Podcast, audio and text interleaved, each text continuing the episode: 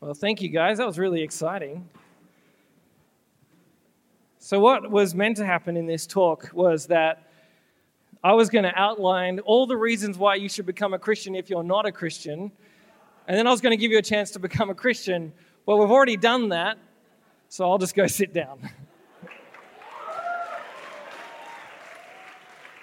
Isn't it good that uh, God doesn't need me to bring people to Him?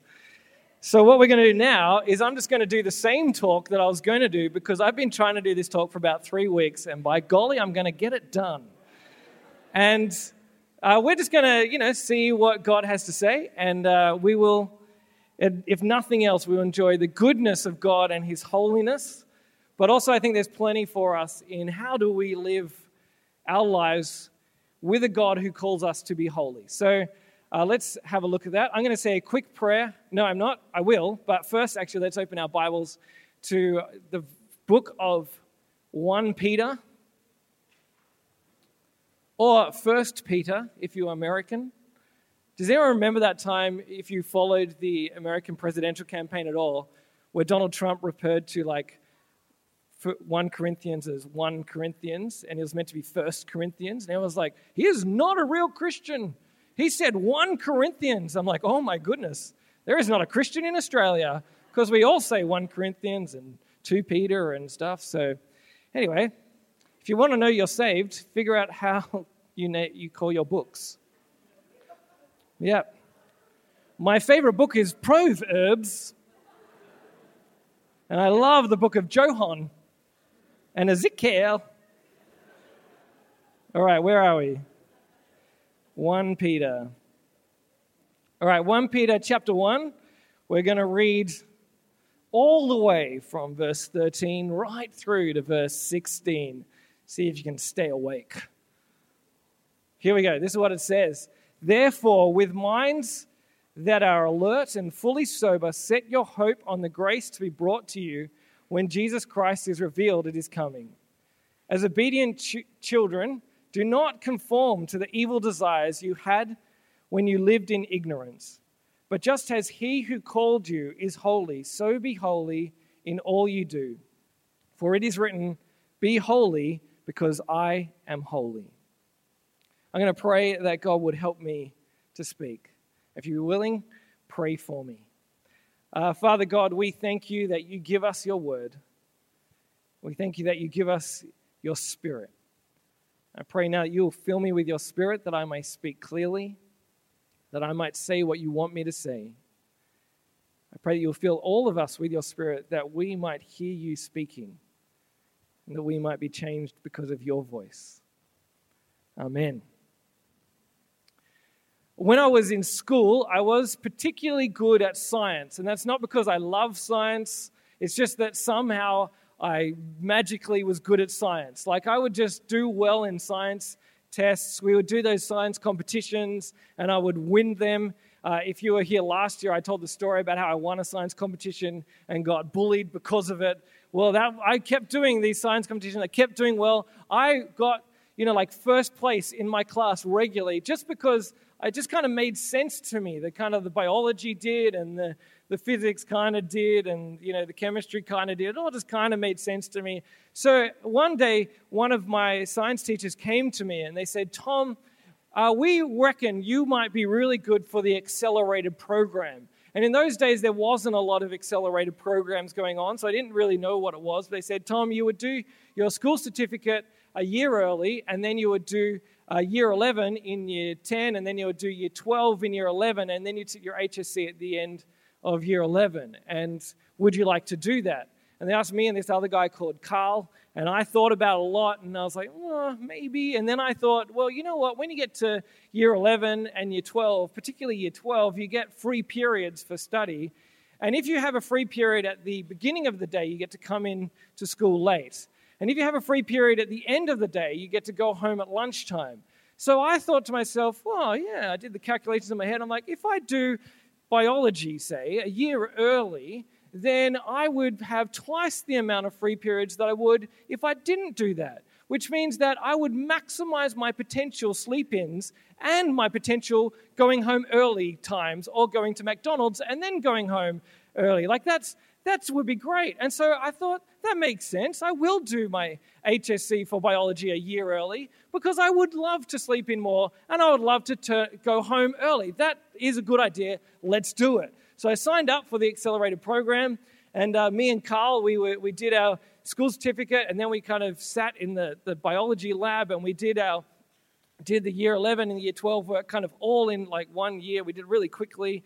And uh, we, then the uh, exam came around and we, we sat it together. We sat the HSC and, uh, and then the results came out. And I got my results, and my results were like 65. I was like, 65?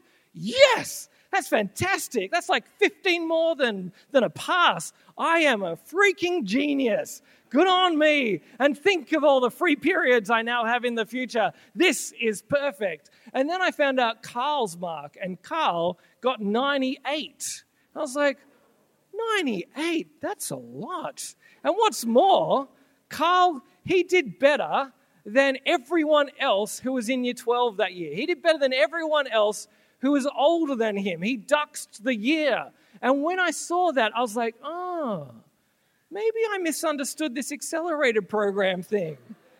Maybe they wanted me to be the dux of the school also, like Tom and Carl, leaders of the school, winners of biology, and I just wanted free periods. Like, we had totally different expectations about what was going to happen there. And I thought I was a success until I realized I totally was not a success. Now, I think that probably we have some different views of ourselves in this room. There are some of you who are like me, that you are near enough is good enough kind of people. You're like, if you get 51% in an exam, you're like, yes, that is 1% more than I needed. Wow, I am a genius. Good on me. Like, you're that person. And then there are others of you who just want to win you are maybe a little bit more like Carl. Now, I never asked Carl what he is like. Uh, you know, we were, you know, high school boys. We didn't really talk at all, except like, uh, uh, uh biology. That's how we talked. But, uh, but chances are some of you, you just really want to win. You want to get 100%. And if you don't get 100%, you are very disappointed with yourself you know that the highest ATAR you can get is 99.95, and you are angry at the world because you cannot get 100. You're like, this is the worst. I cannot be perfect. Why is it like this? The world is out to get me. You just want to be the best. And you have this expectation of yourself. Now, we kind of have these different views of ourselves. And when we look at the expectations that the Bible places on us, we see that the Bible's expectations are even higher than the expectations we have on ourselves. In the passage we saw there, it tells us to be holy because God is holy. Be holy because God is holy. And the standards for holiness that the Bible has are higher than the standards that we have for ourselves. Like we look at God and to understand His holiness, we have to look at who He is as a person. And we see that God's holiness means not just that He's pretty great, but that He is totally perfect, that He's totally unique in His creative abilities, totally unique in His all encompassing power. He is distinct in his power. There is no one like God in all of creation. God is holy because he is separate from everyone in his goodness, in his greatness, in his love, in his kindness, in his power, in his judgment, in his mercy. Everything about God is holy and, and beyond us. And now the Bible says, Be holy like God is holy, and that is something impossible for us. We cannot reach that holiness. And the problem with God's holiness is one is that it is very beautiful. Like that we see God's holiness and we're like, yes, that is so wonderful, so unique, so beautiful. There is nothing else like it. I would love to be near that. I would love to be part of that. I would love to be caught up in God's holiness, but we cannot get too close or else we will get in trouble. Or else we will die, the Bible tells us. It's like if you look at a fire, I guess many of you have spent time staring at a fire like I have. And you stare at a fire and it's there and it's, and it's unique in the way that it works. Like there isn't much in the, uh, in the world that behaves like fire does. And you look deep into the fire and I see those coals in the fire and I look at them glowing coals. I'm like, oh, that's so beautiful. I'd love to just grab one and hold it in my hands. Like, oh, I could just stare at it. It'd be so nice. Maybe I could see the mysteries of the universe, but all I would see was my hand falling apart before my eyes. It, it'd destroy my hand because I cannot get too close to it. And the holiness of God is, is wonderful and beautiful, but we cannot get too close to it. If we come into the presence of God, the Bible tells us that if we come as ourselves, we will be destroyed. Because we are people who are not holy people. We have broken God's laws. We have not lived up to our own ideals, and we definitely have not lived up to His ideals. Anytime that we have lied or gossiped, or anytime that we have, you know, encouraged rivalries between friends, anytime that we have, you know, partied just a little too hard and we know that we have gone too far. Anytime when we have fought against our parents, when we knew we should have been honoring them, we have broken God's laws. And anytime we have said, God, actually, I don't care about what you say, I'm going to do my own thing, we have made ourselves impure. We have made ourselves unholy. And we have meant that we cannot come into the presence of God. The Bible tells us that, you know, Moses, when he was at the burning bush, uh, he was told by God, Do not come any closer because the ground you are on is holy. Moses was an unholy man, and he would be destroyed if he came too close to God.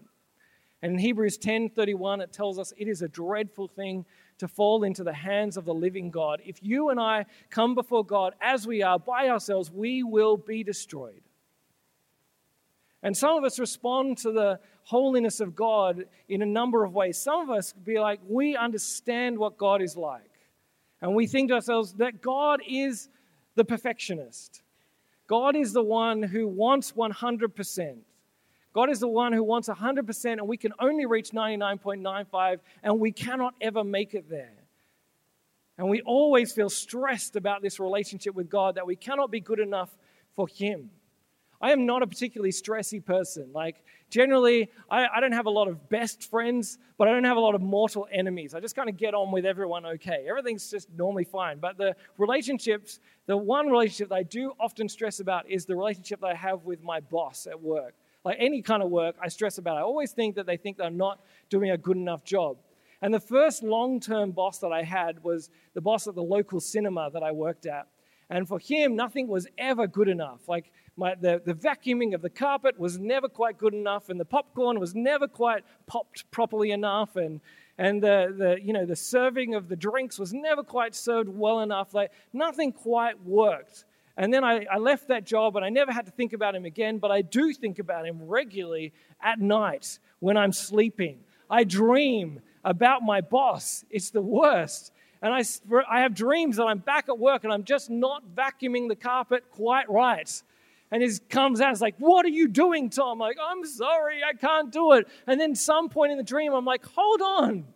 I was 18 then. I'm 34 now. I quit that job a while ago. I can walk out of here. So I'm like, Stuff you, boss. I'm out of here. And then it's the happiest dream of my life as I walk out. I go, Yay! It feels great. And I think some of us respond to God like that. Some of us like, God is the perfectionist God, and you just work and you work and you work to try and keep him happy, but you know he will never, ever be happy. And so you either respond like, I will just keep working, or you respond by saying, I'm just going to give up. Why should I even bother? I'll just do whatever the heck I want because I cannot make him happy. So I will just, I'll just live my life the way I want. No worries. But then others of you are like, no, I actually don't think God is like that. That's, that doesn't really work for me. I think God is more like the near enough is good enough kind of guy. That God is just kind of like a kindly old man in the sky and he sees our sin and he just has a little bit of a chuckle. It's like, oh, oh, oh, oh, you told a lie. oh, you stabbed your grandma. Oh, oh, oh. It's not that funny. But that's how we think about it. We think God will just wipe our sin away. He doesn't care. It's not a worry. Don't worry about it. You know, I have three nephews. One of them is six months old. Whatever he does, everyone thinks, thinks is cute, no problem. I have two other nephews. One is three and one is six. And they are really cute as well, but they also do the wrong things sometimes. And it stresses their mom out and stresses their dad out. Me, I just think it's pretty funny. Like when they, when my three-year-old had a tantrum because his mum like took some cotton wool out of her ear and threw it in the bin. He had a tantrum for that. I don't know why. I thought it was pretty funny. and then she went and she she cut some pumpkin. That's it. And he had a tantrum. I don't know why. He, when he has a tantrum for the silliest things, I just think it's funny. It stresses his mum out, but I think it's hilarious. And then when him and his older brother have really rude conversations with me, when they, you know, make lots of inappropriate toilet jokes, I should be like, oh, that's not good. But I'm like, let me teach you some more. because I just think it's funny. And we think God is like the kindly uncle who's like, oh, yeah, oh, oh, no worries. And he laughs. But he's not like the kindly uncle. He's probably more like the parent who actually cares when their kids do the wrong thing. He actually is concerned about our behavior.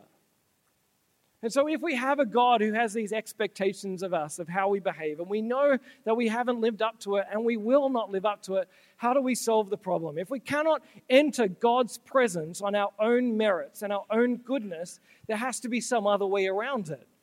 Maybe we can get in on somebody else's merits. Maybe some way, there's some other way to get in. There's another system in place. My great grandfather uh, was never trusted my grandfather and his brother to do well in school. So in school, my grandfather, uh, he would go to school, he'd do his work, and my great grandfather would go and visit his teachers. And over the year, he'd visit the teachers, and then he'd just strategically bring them a goose, or he'd bring him a pig.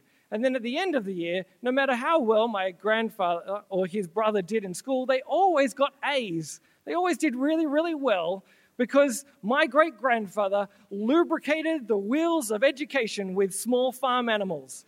Everyone just did well.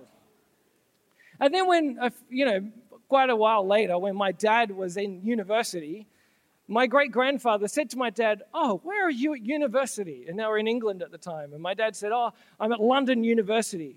And my great grandfather said, Oh, that's a shame. I don't know anyone there. And my poor father had to make it through university without a single strategically placed goose to get him good marks. He had to do it all on his own. And maybe there's some sort of kind of system of farm animals that God has set up for us so that we might be acceptable to Him. Funnily enough, when you look in the Old Testament, there is one there. But it's not that anybody gets bribed. But the, what it tells us in the Old Testament is that the people of God, if they wanted to be acceptable to God, if they wanted to be cleansed of their sin, uh, they would bring an animal, uh, an unblemished lamb, or, or, a goat, or some other animal if they were a bit uh, poorer, and they'll bring it to the, the priest, and the priest would kill it on their behalf.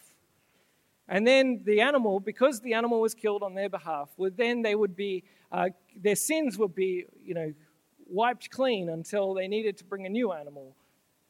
And so because of these animals, uh, these people could become acceptable to God. Now, if you uh, were in this system, you might think it's a pretty good system.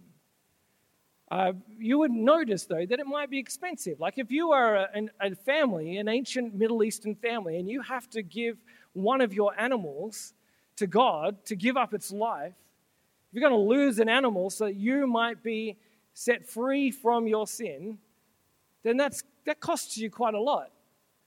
But I tell you who it costs more for it's the animal. Poor old animal doesn't get to go away at the end of this, the animal loses its life. And that might even be kind of offensive to me. Like if I was like, you know, God sees me and, and we kill a goat, and then God is like, yeah, that's good enough. I will spare your life because we killed a goat. I'm like, am I, all I am is a goat to you, God?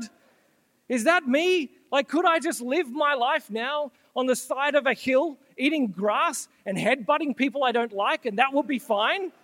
My life is just worth a goat to you, God? Well, the truth is that the goat was never enough. The goat was never a good enough substitute for us. The goat was always pointing to the one that was to come, the one who would give their life as a blood sacrifice on our behalf. And that is where Jesus comes in. In Jesus, we see that God has come to us as a man. God has come and lived with us and taught us how to live. A man who healed people and did miracles and show, showed people the holiness of God. Jesus was the holiness of God embodied in a man so that humanity might come face to face with God. And then that man, Jesus, went to the cross. And on the cross, he died, and his blood was shed for us so that we might be forgiven for our sin, so that we might be made holy. Jesus was perfectly good. He lived up to God's standards. He was exactly who we needed.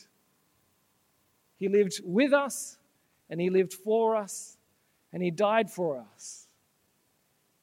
And we see in Jesus not just the holiness of God, but we see the love of God.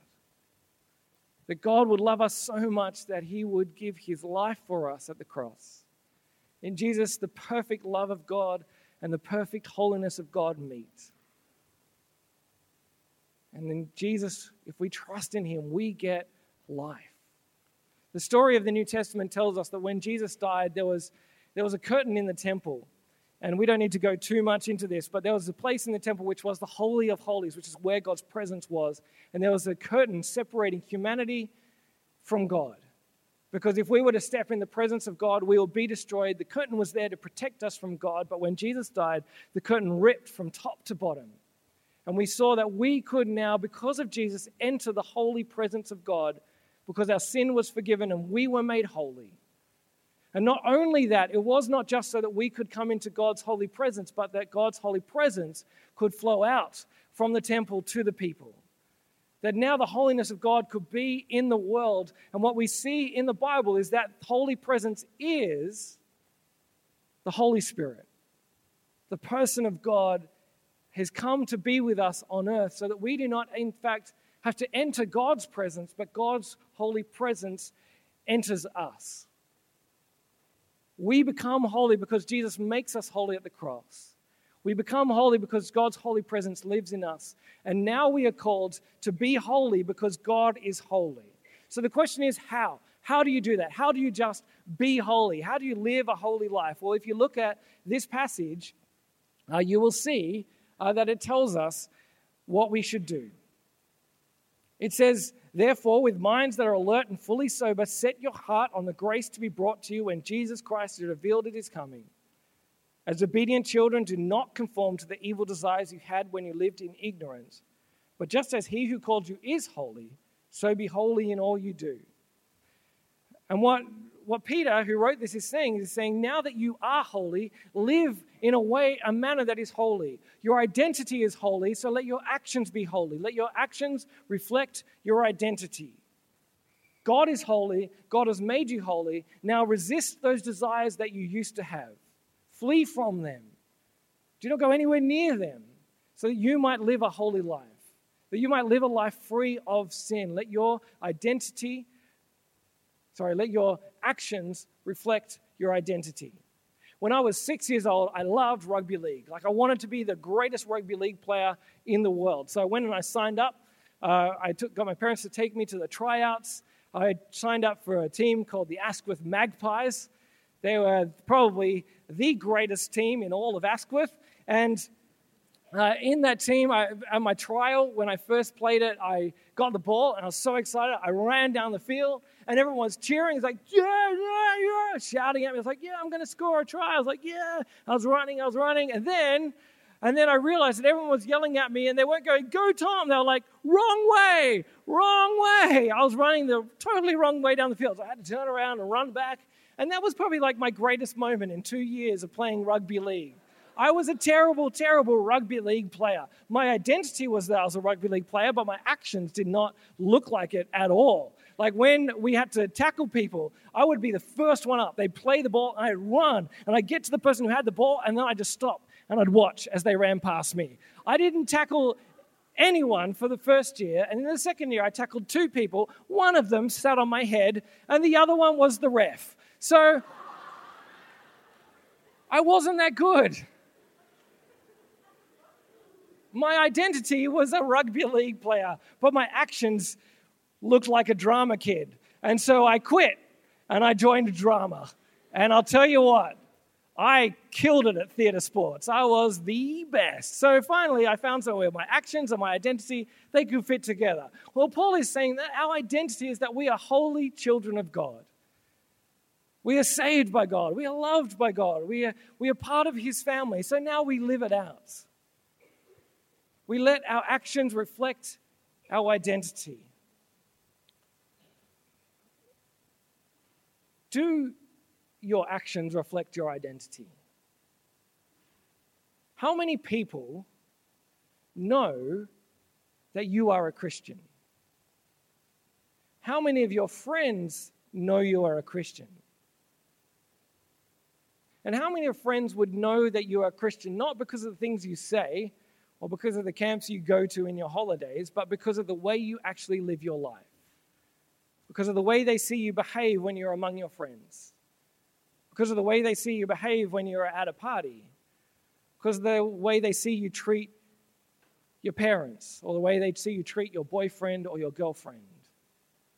How many people know that you are a Christian? You might be holy in your in who you are, but you may not be holy in how you are living. Don't be a secret Christian.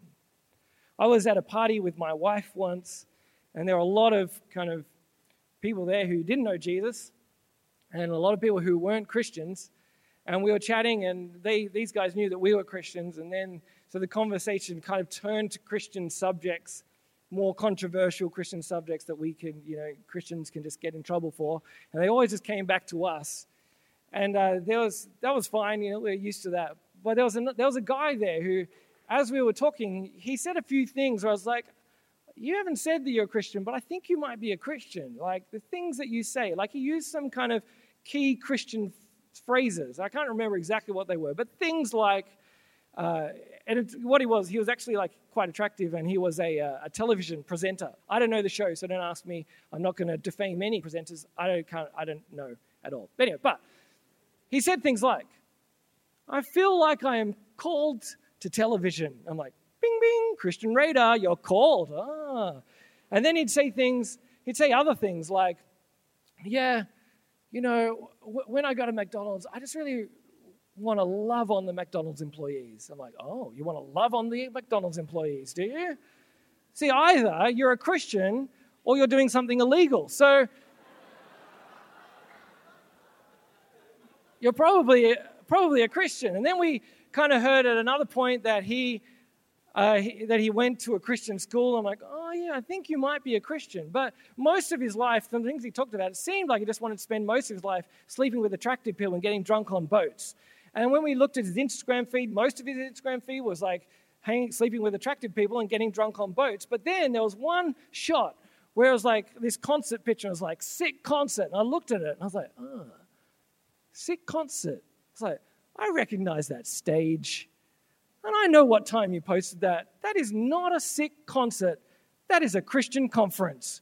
You are at a Christian conference. You're trying to trick everyone at being a, at, a, at a Christian, at, a, at a, some kind of crazy concert, and really, you're there praising Jesus. And I suspect, I don't know, but I suspect that this guy, when he's hanging out with the Christians, he's a Christian. And when he's hanging out with people who aren't Christians, he's not a Christian. He's a secret Christian. And we just happened to meet him in the wrong context, and we didn't recognize him as a brother. How many people would know that you are a Christian? How many people would look at the way you live and say, that person follows Jesus? That person takes their faith seriously? How many would know? You know, the call to be holy is not about just being good. But it's about reflecting God's character. Remember, we talked about at the beginning about how holiness is beautiful. And we see the holiness of God and we just want to be close to it. Because if we are close to it, we are close to true beauty. Well, when we reflect God's holiness, when we are holy people, we reflect the beauty of God to the world. The reason to be holy is not just to be good, but so that the world might see how good God is.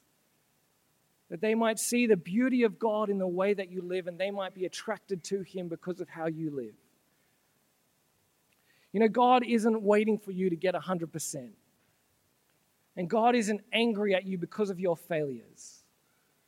And God isn't holding everything you've done against you. It's all been taken care of by Jesus at the cross. And if you don't live up to God's holy standards, you don't have to beat yourself up. Because He's going to forgive you again and again and again. And He's given you the Holy Spirit so that you might live out that holiness. Not so you have to do it all yourself, but being led by the Spirit, you might live the holy life. And people would see the holiness of God reflected in the way you live, see the beauty of God, and they might be attracted to Him too. So let's be people who be holy who live holy lives reflecting the beauty of God in the world because we have the holy God living within us who has made us holy so that we can live for Him in the world.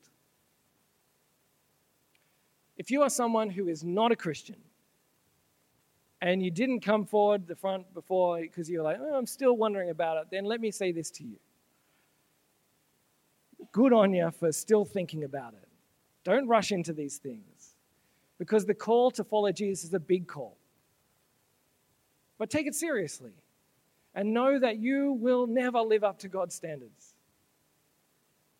But you can live up to God's standards because of what Jesus has done for you. You can have God's holy presence in you. And you don't have to beat yourself up for being not good enough. You don't have to make God into someone he's not. You just trust in Jesus. So spend time looking into that and figuring out how am I going to be good enough for God if it's all me?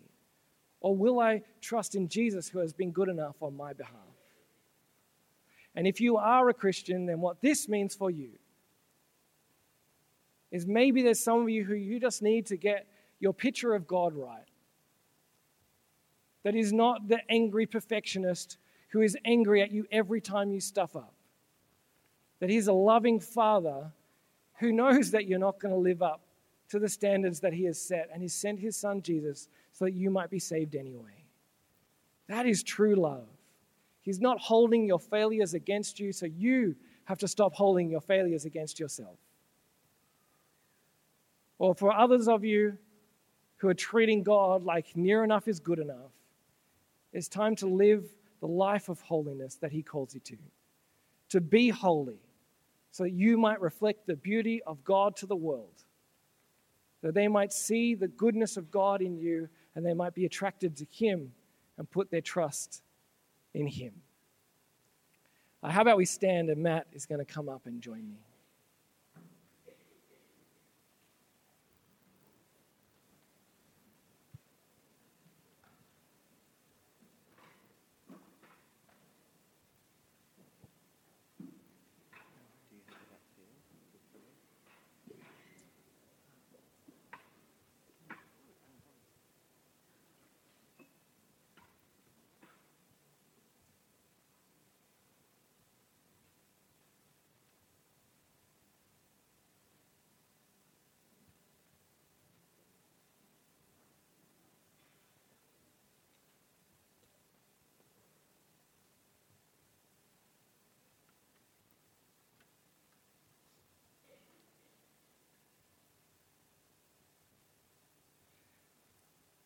Uh, we're going to um, give you the opportunity to, to receive from God now. And I think the two things that maybe God wants to work on are those two things uh, that I said. And uh, those two things being one, that you know, you're beating yourself up, you're holding your failures against you when He doesn't. And you just want God's help to let them go. And then there are others of you, and maybe these are two same things that are conflicting within you, uh, but that you know that you are not living the way that, that you should. That you are not living as a holy Christian within the world, reflecting the beauty of God. And you want to say, I want my life to look like Jesus everywhere. If that's you, we want to pray for you, but uh, the way I think maybe we should do this is at the moment, um, we just wait. And if you feel the weight of that in you, then step forward. If you feel like this is something that God is, wants to do in you, step forward. But don't, don't come until you feel like this is what God is saying to me. That God wants to do this in me. And then we will spend time praying with you and worshiping Him. So let's, let's just spend time waiting. And if you feel God calling you, come forward.